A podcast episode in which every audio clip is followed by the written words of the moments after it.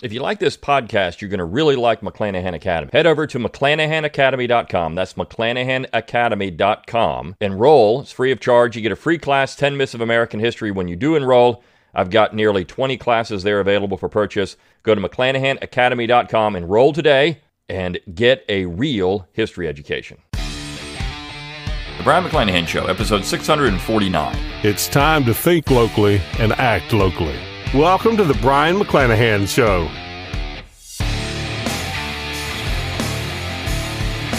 Welcome back to the Brion McClanahan Show. Glad to have you back on the program. Very glad to be here. Don't forget to follow me on Twitter, like my Facebook page, and subscribe to my YouTube page where you can watch this podcast. If you are watching on YouTube and you like it, click on that super thanks button under the video. You can throw a few pennies my way. You can also go to McClanahan Academy if you want to support the show. It's a great way to support the show because you get awesome content when you purchase classes there, and I've got over 20. You're going to want them. Plus, you can go to brionmcclanahan.com, B R I O N, McClanahan.com. Click on the support tab. Again, another way to throw a few pennies my way. Click on the shop tab, get my logo and all kinds of cool stuff. Go to Learn True, LearnTrueHistory.com. That is my affiliate link for Tom Woods Liberty Classroom. I teach there with Tom, a lot of other great instructors, so that's another great way to support the show. And as always, rate, review, and subscribe to the podcast. Let people know you're thinking locally and acting locally. That is a great way to support the show because you're spreading the word. Share the podcast around on social media. Send me those show requests. I'd like to hear what you want to hear. And as always, I appreciate your support. This is a listener generated episode. I was sent this by uh, a listener to the show and asked me to comment on it. So it's an article that appeared in American Greatness. Again, American Greatness is an interesting website uh, because it does publish things by Paul Gottfried, but it's generally controlled by the Straussians. And in this particular case, you have one of the most important Straussians in America writing an article, and that would be Victor Davis Hanson. Now, Hanson, look, I, I like a couple of Hanson's books. Carnage and Culture is a fun book to read. Um, he is a military historian by trade, but uh, Hanson is uh, is an interesting case study, and um, you don't really understand what you're doing, right? So, for years, Hanson has had a very important boogeyman, and that would be the Confederacy. Just about anything the left does is the Confederacy. This is the Confederacy. This is the Confederacy. This is John C. Calhoun, which in Hanson's mind is just part of the Confederacy, even though he was dead for a decade before the Confederacy was formed. But the South has always been the evil other in American society. Now, Hanson, of course, is from California, and this particular piece that was sent to me does focus a little bit on California. He's very upset about the fact that you know people talk about California secession. He doesn't like the leftward lurch of California in the last, say, 30 years. I mean, extreme leftward lurch. It's not just a little bit. I mean, California has gone so far left, it's, uh, you know, could be a, a state in the old Soviet Union. In fact, this is what it's about. However, I would say that what's going on with the modern left today isn't necessarily the Soviet Union. It's the tactics they're using are very much like uh, the tactics the Soviets would use, the uh, the fifth column type tactics, the instability and these kind of things. But the modern left is different from old Marxists. I mean, the Soviets radically transformed every element of Russian society except for the very conservative basis of the society. And so this happened across Eastern Europe, right? I, I remember I had a student, I've, I've, said it on this podcast before, I had a student years ago from Romania. And she talked about how uh, they were all excited when she was a girl that the, uh, the Soviet Union fell and the communist government in Romania was gone. And she said they were just eager to find out what, what America was going to bring. She says all they brought was drugs, cowboy movies, and dance music. And they destroyed the traditional Romanian culture, which was very conservative. And she didn't like that.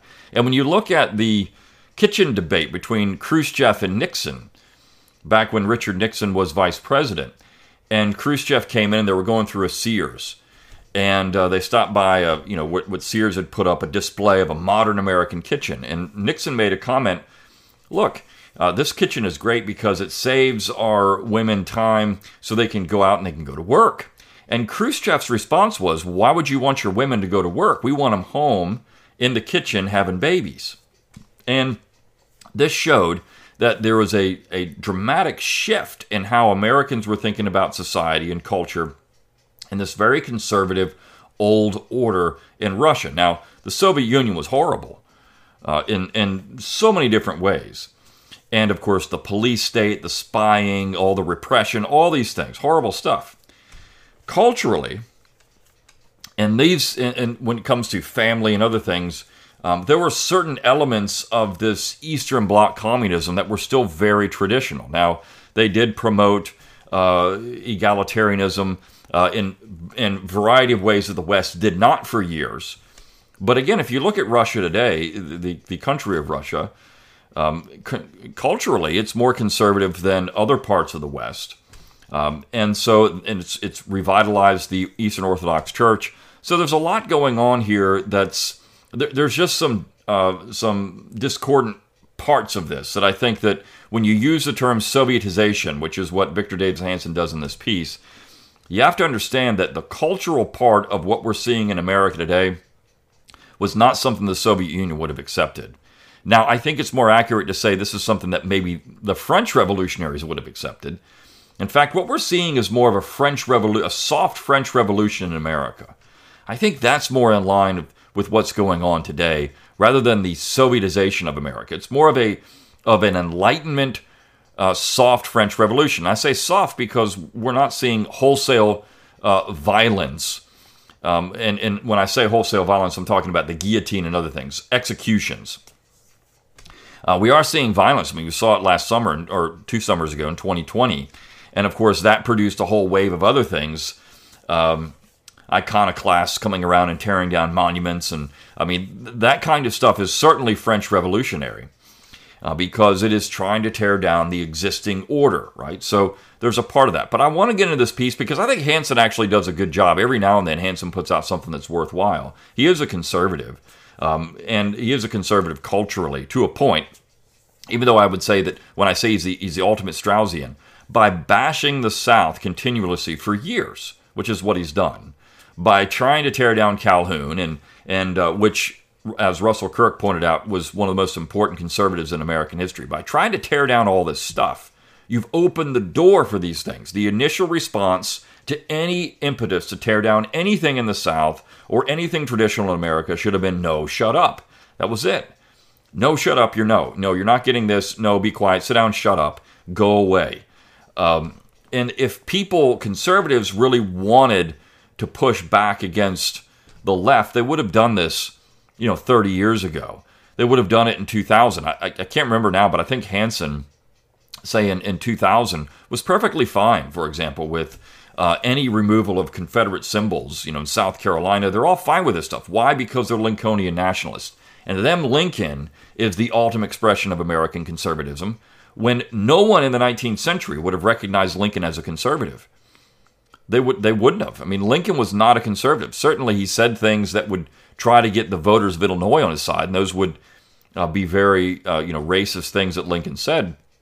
But that was a general opinion on race in the United States in the middle of the 19th century, North and South, right? So, I mean, he wasn't a conservative in the way that he viewed the American economy and the way he viewed American society. Lincoln elevating the Declaration as something that the founding generation didn't even consider it to be. I mean, so Lincoln was not conservative, and what Lincoln did was open the door, and what the Republican Party did in the 19th century was open the door to 19th century leftists, which are the conservatives, quote unquote, today, right? So they're not even conservative. Uh, these 19th century leftists, Thad Stevens, Elizabeth Cady Stanton, and I mean, they're not conservatives. They weren't conservatives in the 1860s. And by tr- uh, trumpeting these people as somehow this is the Republican Party, the Republican Party has always been this, this, and this. So what you're saying is Republican, you know, American conservatism is, is not conservative. I think that's the sad thing about all of this. Is these people really don't know what they did, and by constantly hammering the South, we need to get rid of Robert E. Lee and Jefferson Davis. These people are traitors, the Confederacy, the Confederacy, the Confederacy. What you've done is suggest that uh, anything traditional in America needs to go away. And if you take down Jefferson Davis and Robert E. Lee, well, why not George Washington and Thomas Jefferson? Why not Abraham Lincoln? Abraham Lincoln made very racist statements. Why not take down these people? The answer should have been to all of this no, shut up. If you want new monuments, fine. If we want to talk about other people in American history that deserve a monument or a respect or a plaque or a, a holiday, whatever it is, let's talk about that. But let's not tear down the stuff that's already there. So let's get into this piece. Um, I'm going to quickly go through it. But it's the Sovietization of American life. And Hanson says one day historians will look back at the period beginning with the COVID lockdowns of spring 2020 through the midterm elections of 2022 to understand how America, for over two years, lost its collective mind and turned into something unrecognizable and antithetical to its founding principles. Now, let me stop there. I would say that this goes back further than that. I mean, this really goes back to 2015. You could say it goes back to the early 2000s. Again, all of it, and Hanson was part of this. All of this push to somehow create this Lincolnian nationalism, every, one size fits all, and control of the center is the important thing to do. Hanson was certainly part of it, but I think yeah, the last two years have been pretty dramatic. But go, going back to 2015, where was Hanson? Right, a lot of these people that are now complaining about what's happening were at least somewhat sympathetic about tearing down Confederate symbols in 2015. I mean, um, you know, where was he in 2015 in South Carolina when uh, there was a discussion there or other parts of the South about these particular monuments and in uh, certain parts of American culture? Where, why? Where was Hanson then? He was not speaking out against it. So, I mean, this is this is the funny thing about all this. I we, we could say we told you so, right? And so now you're a little late to the game, but at least he's starting to say some of the right things here. Sovietization is perhaps the best diagnosis of the pathology. Refers to the subordination of policy, expression, popular culture, and even thought to ide- ideological mandates. Ultimately, such regimentation destroys the state since dogma wears with, wars with and defeats mediocrity, creativity, and freedom, right? So uh, he's saying, right, dogma, this, this ideology goes against meritocracy, excuse me, creativity, and freedom It's early as I record this. I'm sorry. So he's right about this, right? This this ideology, this left left wing ideology, does go after the idea of a natural aristocracy, and this is what the founders did talk about. Jefferson talked about it. Hamilton talked about it. I mean, other people in the founding generation talked about it.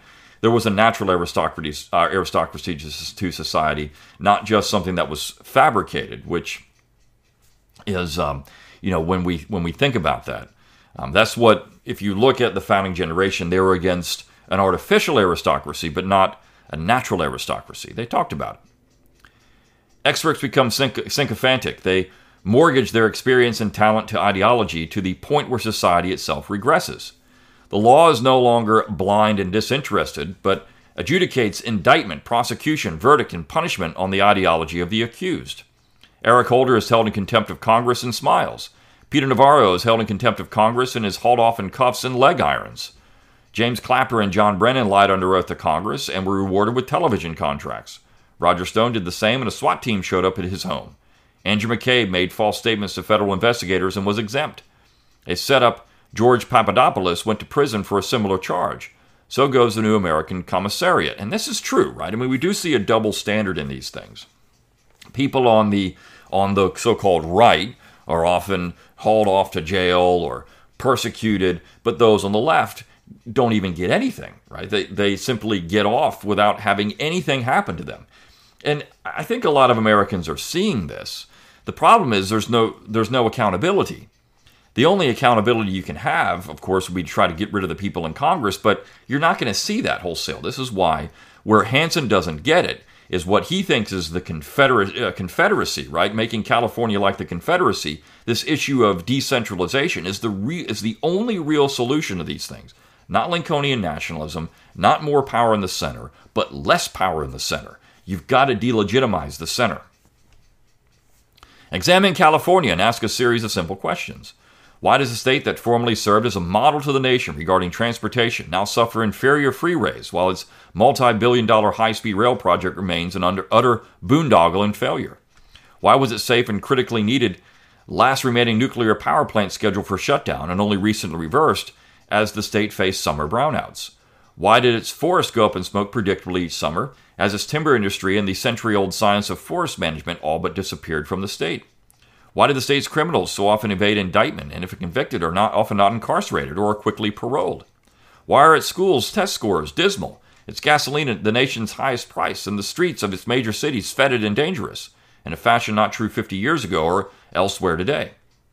In a word, the one party state is Sovietized.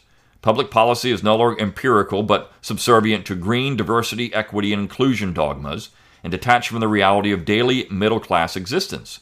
Decline is ensured once ideology governs problem solving rather than time tested and successful policy making. Now, what he just said there is interesting, right? He's, he's, this is a war against ideology, what, what he's saying in this piece, and that you have tradition against ideology. But he's also suggesting uh, pragmatism in a way. Um, but what we are seeing in America are the ideologues taking over. And it doesn't matter if the ideologues are on one side or the other. Ideology is a dangerous thing. Nationalism is a dangerous ideology because it, it, that's exactly what it is. It's, it's nationalism, it's an ideology. And conservative, a conservative is not really an ideologue at all. A real conservative is not someone that says, well, these are the policy prescriptions based on X, Y, and Z, but simply through tradition. And the most traditional thing you can find in America, frankly, is decentralization. You go back to the founding generation. What was their reaction to all of the things that were happening from the 1760s all the way through into the early 19th century? It was decentralization.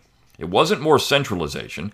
Well, what about the Constitution, McClanahan? It was centralization, not the way it was sold. In fact, it was argued that that would not happen. The Constitution was going to create a federal republic, just like what they had under the Articles. There would be a little more power in the center over things like taxation and trade, which is exactly what they had in the British system. But the states were left to all of these social issues, right? So they could do anything they wanted there. Centralization was always the enemy. And the founding generation, to a man, recognized this. That is the most traditional thing we could do. California is going uh, going to crap because California is just going to be California. All the people there are insane, uh, outside of a few pockets, right? So that's the California reflects the, reflects the political culture of the area. He says, in a similar fashion, the common denominator in Joe Biden's two years of colossal failures is Soviet like edicts of equity, climate change, and neo socialist redistribution that have ensured for the non elite in any event soaring inflation, unaffordable energy, rampant crime, and catastrophic illegal immigration.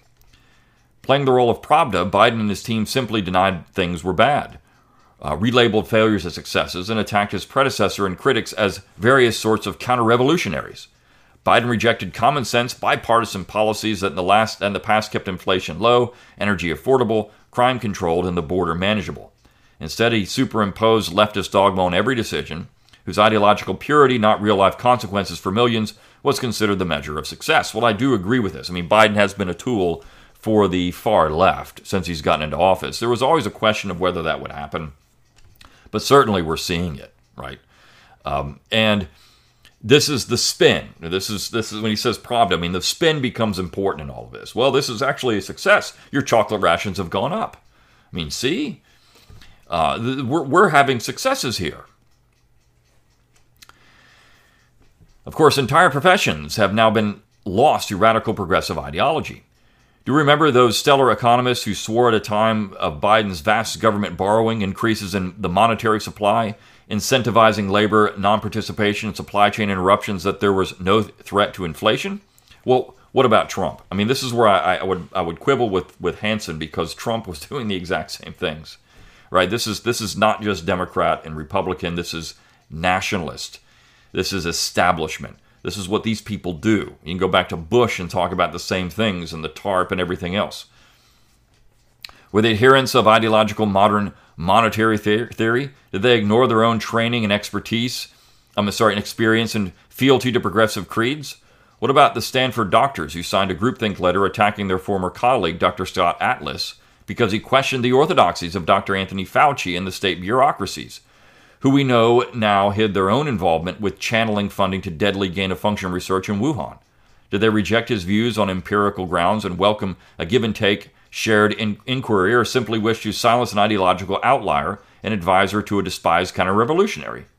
Or how about the 50 retired intelligence, ex- intelligence experts who swore that Hunter Biden's laptop was not genuine but likely Russian disinformation? Did they really rely on hundreds of years of collective expertise to adjudicate the laptop, or did they simply wish to reward, be rewarded with something comparable to a Hero of Woke America award? Or what about the 1,000 medical professionals who claimed violating quarantine and protective protocols for Black Lives Matter demonstrations was vital for the mental health of the, of the protesters? Or the Princeton creators of a video identifying Jonathan Katz as a sort of public enemy for the crime of stating that racial discrimination of any sort was toxic? And again, this is where people are unaccountable. The left does control, the progressives do control the major media outlets. They control the establishment. They do all these things. They control the medical establishment. They control the corporations. We're living with a monumental, I've said it before, it's Mount Everest, and you're trying to climb it with flip flops and shorts. The key is decentralization. Not something Hanson wants, but it's what this is why Think Locally, Act Locally is the whole theme of this particular program. These things can be handled at the local level. Some of this stuff he's complaining about California. Well, get out of California. Move. Right? I mean, this is this is where I've said to move, leave. Let California go the way it is. In fact, if red states really want to do the right thing, they would start to push for California to be booted out of the union. It can happen. Texas v. White, Supreme Court decision said everyone they said secession is illegal. No, they didn't. They said unilateral secession was illegal, even though it's really not. But that's what they said. But they also said that if the rest of the states wanted to boot a state out of the union, they could do it. They could boot it out. So red states should start talking about getting rid of California. It would be beautiful.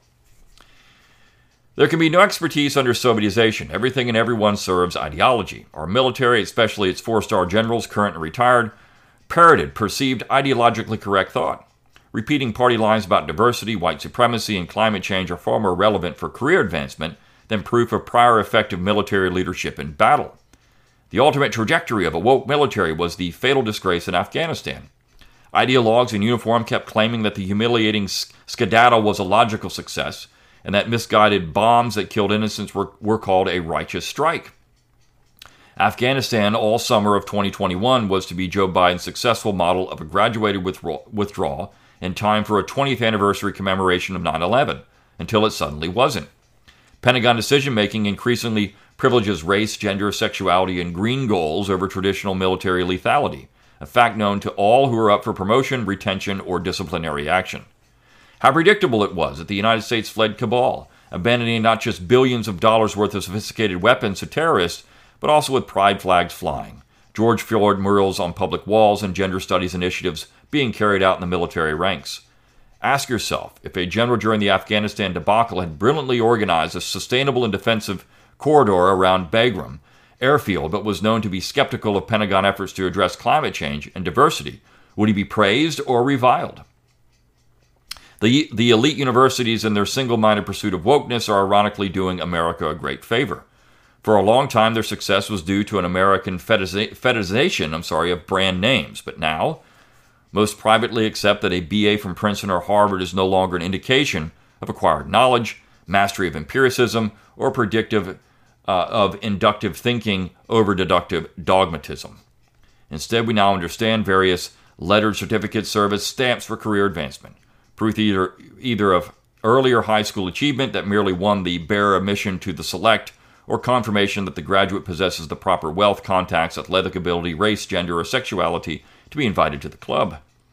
Universities' abandonment of test scores and diminution of grades, replaced by community service and race, gender, and sexual criteria, has simply clarified the bankruptcy of the entire education in higher education industry. So, yes, there's a lot of this going on, and I think there is a cheapening of college degrees and what it means to general, um, generally to Americans. I don't really care about these things as much anymore. Our diversity statements required for hiring at many universities are becoming comparable to Soviet certificates of proper Marxist Leninist fidelity. Like the children of Soviet Party apparatchiks, privileged university students now openly attack faculty whose reading requirements or lectures supposedly ex- exude sense of colonialism or imperialism or white supremacy. Faculty interestingly fear offering merit evaluation and terror that diversity commissars might detect in their grading an absence of uh, repertory race or gender appraisals. The result is still more public cynicism about higher education because it is apparent that the goal is to graduate with a stamp from Yale or Stanford that ensures prestige, success, and ideological correctness on the supposition that few will ever worry exactly what or how one did while enrolled. Now, again, the, the degree has become a rubber stamp. It's become something that you get. And students think that because they're paying for it, they deserve a grade. This has become something across the board. You can talk to anybody in higher education, even in high schools, they're starting to see this now. The students think they deserve grades. And of course, it all it, cheating is rampant.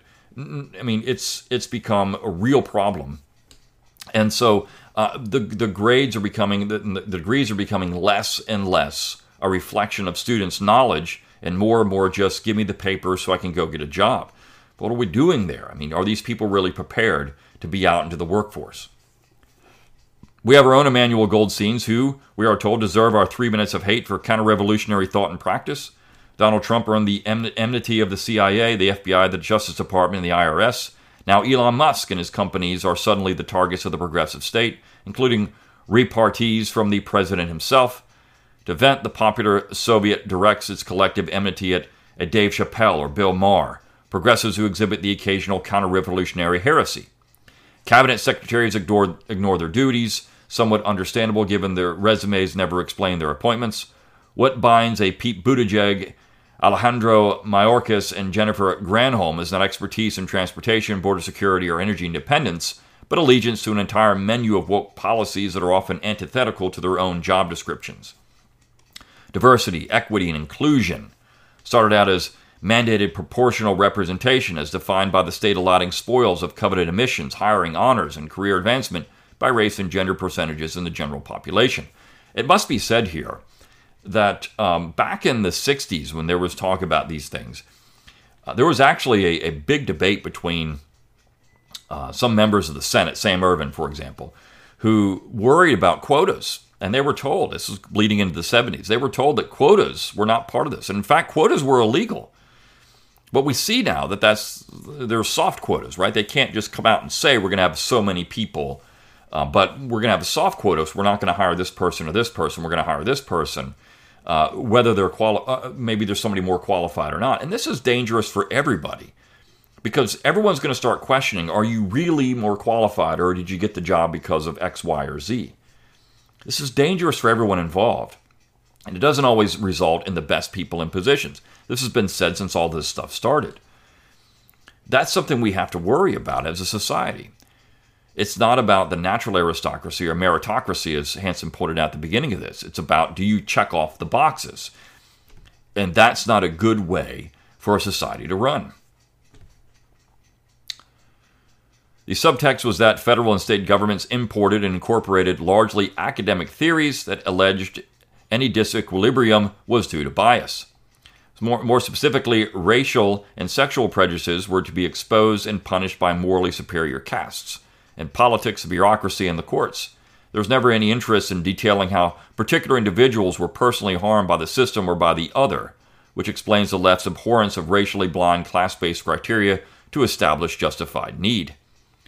In the last five years, American Sovietization has descended into repertory representation. Due to prior collective culpability of whites, heterosexuals, and males, marginalized self defined groups of victims must now be over- overrepresented in emissions, hiring, and visibility in popular culture. And the so- as the Soviets and Maoists discovered, and was true of the Jacobins, National Socialists, and cultural Marxists, once racial ideology defines success, then life in general becomes anti uh, anti meritocracy. The public privately equates awards and recognition with political fealty, not actual achievement. I mean, the, again, he brings up the Jacobins, and I think the Jacobins are more. You go back to the French Revolution. This is where this all begins.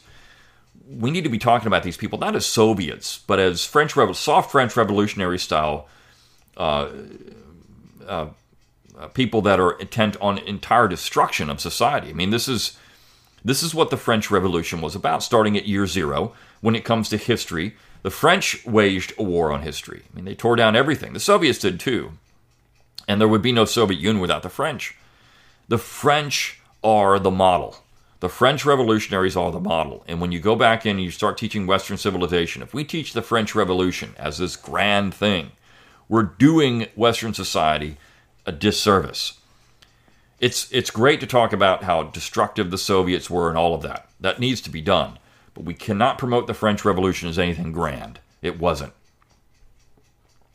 Were recent Netflix productions and reflections of merit or ideological criteria governing race and gender? Do the Emmys, Tonys, or Oscars convey, convey recognition of talent or of an adherence to progressive agendas of diversity, equity, and inclusion? Does a Pulitzer Prize, a Ford Foundation grant, or a MacArthur Award denote talent and achievement, or more often promote diversity, equity, and inclusion narratives? And he asks, where does, the so, where does woke Soviet, Sovietization end once accountability advantages and ideology masks incompetence and malfeasance? We are starting to see the final denouement, uh, denouement, I'm sorry, with missing baby formula, epidemics of shootings and hate crimes, train robbings reminiscent of the Wild West in Los Angeles, Tombstone S shoot up Saturday nights in Chicago, spiking electricity rates and brownouts, $7 a gallon d- gas uh, diesel fuel, unaffordable and scarce meat and entire indus- industries from air travel to home construction that simply no longer work.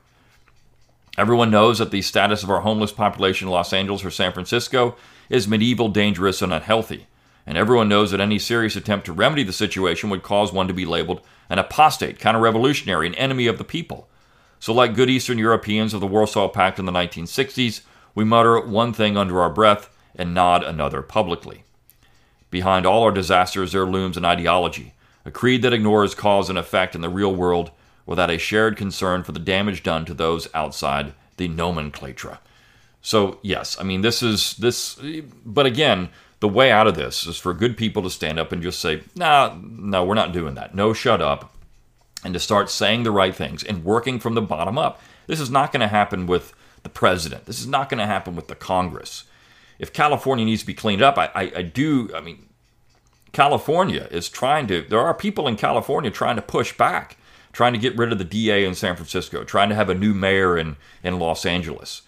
They're trying to do some things to clean these these areas up. And I think uh, enough when when good people decide this enough is enough, you're going to see some changes, but it has to come from the bottom up. And there's nobody in Washington D.C. that's going to come riding in on a white horse to save us. In fact, D.C. is lost. D.C. is lost. There's no saving it.